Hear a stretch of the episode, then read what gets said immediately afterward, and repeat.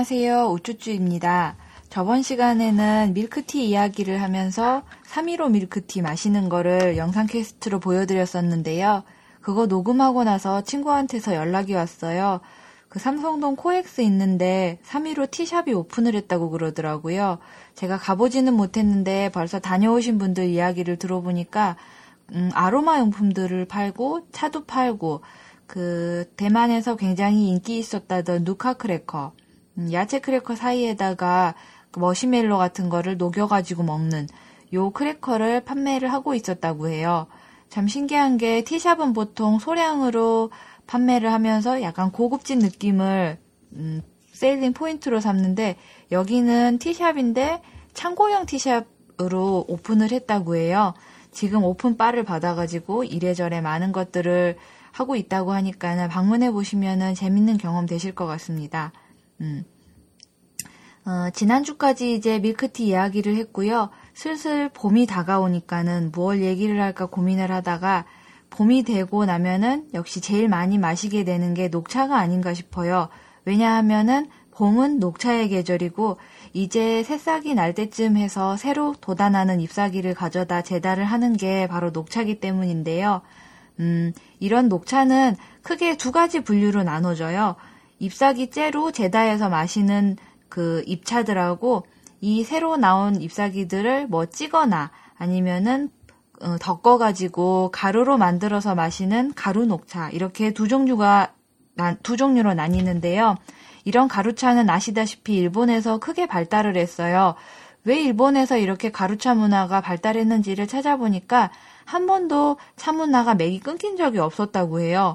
중국은 문화대혁명으로 아시다시피 좋은 차나무들은 싹 베어지고 차 문화도 옛날 뭐 문화라고 해가지고 많이 사장이 됐고 한국은 고려시대 이후로 조선시대의 차문화가 거의 사장됐다가 18세기 후반에야 다시 살아나기 시작했는데 일본 녹차는 어, 처음 중국에서 전해진 게 한 번도 끊어진 적이 없이 계속 맥이 이어졌다고 해가지고 유명하다고 하더라고요. 음. 오늘 녹차 이야기를 나누려고 하는데요. 녹차 이야기를 하는데 마침 3월이고 하니까는 수확 시기에 따른 분류 방식에 대해서 이야기를 해보려고 합니다. 음, 제가 예전부터 늘 이야기했던 방식은 한중일, 뭐 영국 이렇게 세, 네 나라의 차문화를 비교하면서 같은 점이나 다른 점들을 찾아보는 거로 이제 팟캐스트를 진행을 하고 있는데요. 우선 영국부터 살펴보면은 어, 뭐 홍차를 수확하는 시기에도 그 서로 차이가 있다고 해요. first flush, second flush, autumnal 요거 아마 들어보셨을 것 같아요.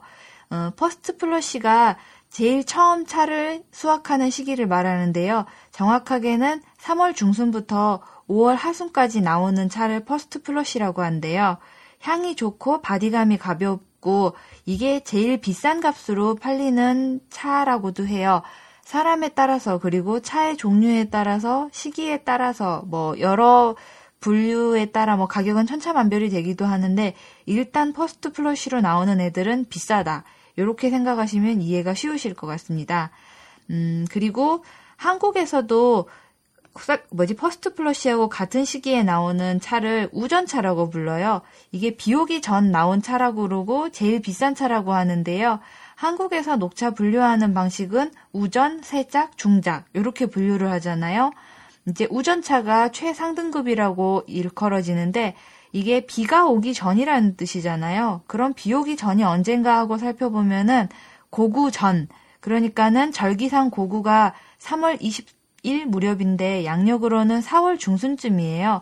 그러니까는 고구 전에 딴 차가 최고급 차다. 이렇게 해가지고 판매를 하고 있고요.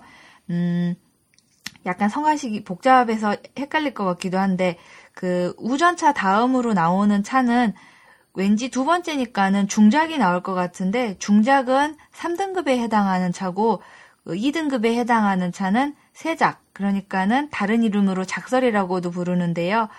어, 고구 전에 딴 차들은 최고급으로 치고 그 다음 시기에 딴 차들을 작설이라고 해요. 아직 잎사귀가 벌어지지 않은 그런 참새 부리 모양으로 나와 있는 차라 그래서 작설이라고 부른다고 하고요.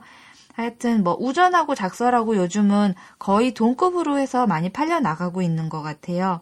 음, 한국차의 수확 시기상 그 첫 번째로 고급차는 우전이다. 요거 말씀드렸고요.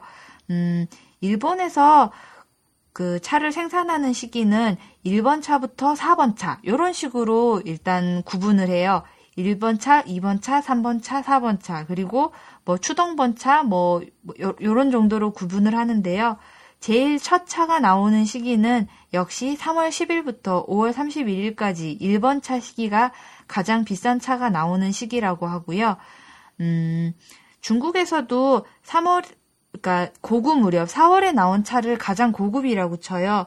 그래서 음, 중국에서 이 시기에 나오는 아니지. 그러니까 3월 음력 3월 20일이니까는 아직 한 달쯤 남았는데 거의 지금부터 수확을 해가지고 판매를 하기 시작해요. 왜냐면은 이제 기후가 뭐 온난화, 지구 온난화 때문에 3월 중순이 거의 4월에 준하는 온도가 됐다고도 하고 또 지금 생산해야지 세계 각국으로 수출을 할 때 출하 시기가 생산 시기하고 맞으니까 차에 대해 아는 사람들한테 그 시기에 나온 차다 하고 자랑스럽게 내놓을 수 있으니까 지금부터 수확을 하는데요.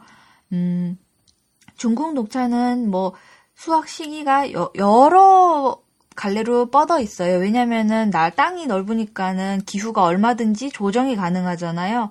그 중에서도 제일 뭐 많이 유명하게 알려진 녹차를 하나 알려드려 보면은 서호 영정이라는 녹차가 있는데 그 녹차가 이제 봄에 이제 세계로 제일 많이 팔려 나가는 고급 녹차라고 합니다. 네. 음, 일단 시기에 대해서 이제 이렇게 설명을 드려봤고요. 녹차를 마실 때 그 중요한 거를 제가 선생님께 배운 게 중국 녹차들은 시차를 하지를 않아요. 이 시차가 뭐냐면은 뭐 홍차도 그렇고 흑차나 발효차들은 차를 한번 깨워주는 의식이라고 따뜻한 물을 찻잎에 부어서 바로 버려내는 거. 그리고 찻잎이 그 따뜻한 물에 약간 쪄진다고 할까요? 이렇게 차를 깨우는 의식을 하는데 녹차는 그걸 하질 않아요. 그리고 아주 뜨거운 물을 쓰지도 않고 비싸고 고급인 녹차일수록 물을 식혀서 쓰는데 약 음, 일본 차 중에 제일 고급이라는 차광 재배하는 옥로라는 차가 있어요. 그 옥로 차 같은 경우에는 보통 차들 온, 물 온도는 어, 홍차는 90도 정도 쓰는데 녹차는 7, 80도 정도를 써요. 그런데 교쿠로 녹차는 뭐 50도에서 40도도 괜찮다고 하더라고요. 그렇게 낮은 온도에서 우려내는데 하여튼 다시 중국차로 돌아오면 이 시차를 하지를 않아요. 왜 시차를 하지 않느냐면은 어 이제 막 돋아나는 새순 싹 그 잎사귀 싹들을 보면은 영국차에서 그 orange pekoe나 flowery orange pekoe라고 하는 새싹 특유의 그 하얀색 모가 덮여 있는 그런 싹들이 많은데 그거를 따뜻한 물로 우려가지고 시차해버리면은 다 버리게 되니까 너무 아깝기 때문에 시차를 하지 않고 그 새싹 솜털을 마시기 위해서 하질 않는다고 해요. 음. 녹차는 시차를 하지 않고 또 녹차에 대한 오해가 뭐 봄에 나온 거고 잎사귀고 딱히 상하는 거 아니니까는 그냥 계속 뭐 실온에 보관해도 되는 거 아니냐 이렇게 생각하시는데요. 녹차가 다른 차들에 비해 제일 변질이라든지 그 상태 변화가 쉬운 차예요. 왜냐하면은 발효를 안 한 차기 때문에 보관을 제대로 안 하면은 다 제다가 돼 있는 상태에서 발효가 조금씩 조금씩 진행이 된다 그래요.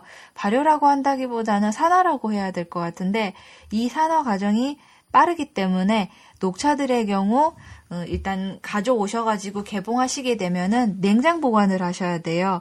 하지만 어, 녹차를 냉장 보관하게 되면은 냉장고에 있는 냄새들을 이 녹차가 빨아들이기 때문에 밀봉해가지고 두셔야 돼요.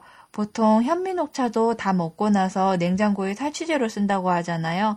고급 녹차를 어, 냉장고 탈취제로 쓰는 일이 일어나서는 안 되겠죠. 굉장히 고급차니까 내가 다 마셔야 되니까 밀폐용기 같은 데다가 잘 밀봉하셔가지고 꼭 냉장 보관을 하세요. 그리고 오래 보관하면은 모든 음식들이 별로 좋지 않듯 이 녹차도 오래 보관하게 되면은 향이 다 날아가게 되니까는 조금만 구매하셔가지고 빨리 드시는 게 좋아요.